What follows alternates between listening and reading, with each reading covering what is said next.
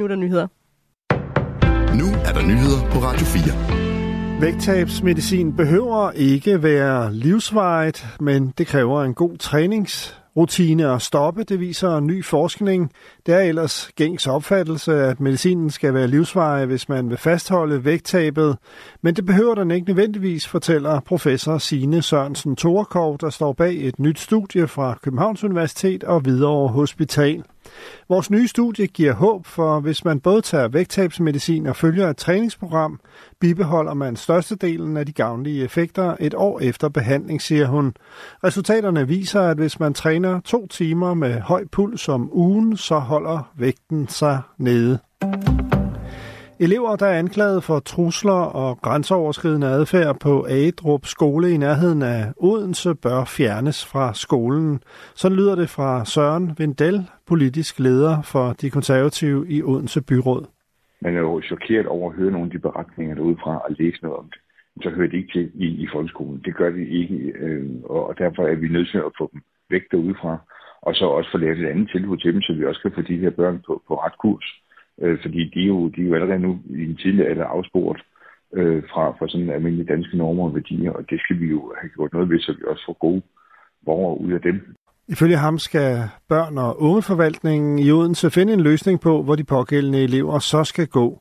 Byrådsmedlemmer fra Socialdemokratiet og Venstre er enige i, at elever skal fjernes, skriver TV2. Meldingen kommer efter, at flere medier i går har skrevet om et brev, som flere end 100 forældre fra skolen har sendt til forskellige myndigheder. De skriver, at Adrup skole har været en tryg skole tidligere, men normalen har flyttet sig markant, lyder det i brevet. Ifølge forældrene dækker den uacceptable adfærd blandt andet over trusler med kniv ned til 4. klasse og indtag af alkohol og euforiserende stoffer.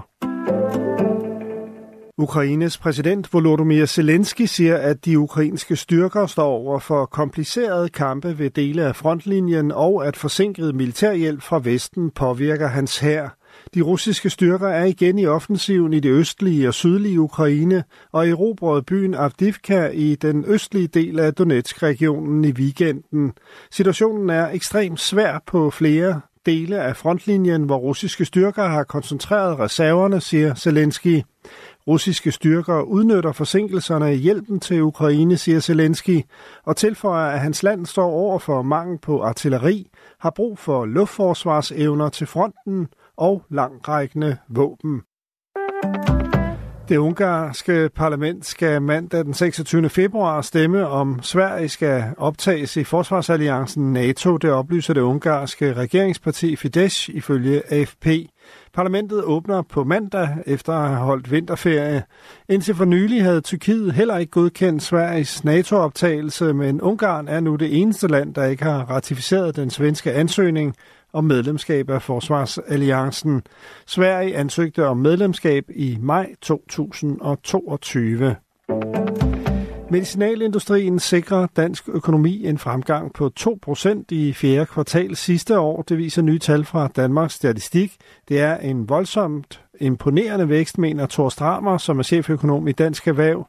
I hele 2023 steg Danmarks BNP bruttonationalproduktet med 1,8 procent, men hvis man trækker bidraget fra medicinalindustrien fra, ville BNP være faldet med 0,1 procent, skriver Danmarks Statistik. Mest iset og lidt regn 5-9 grader og svag til frisk vind fra vest.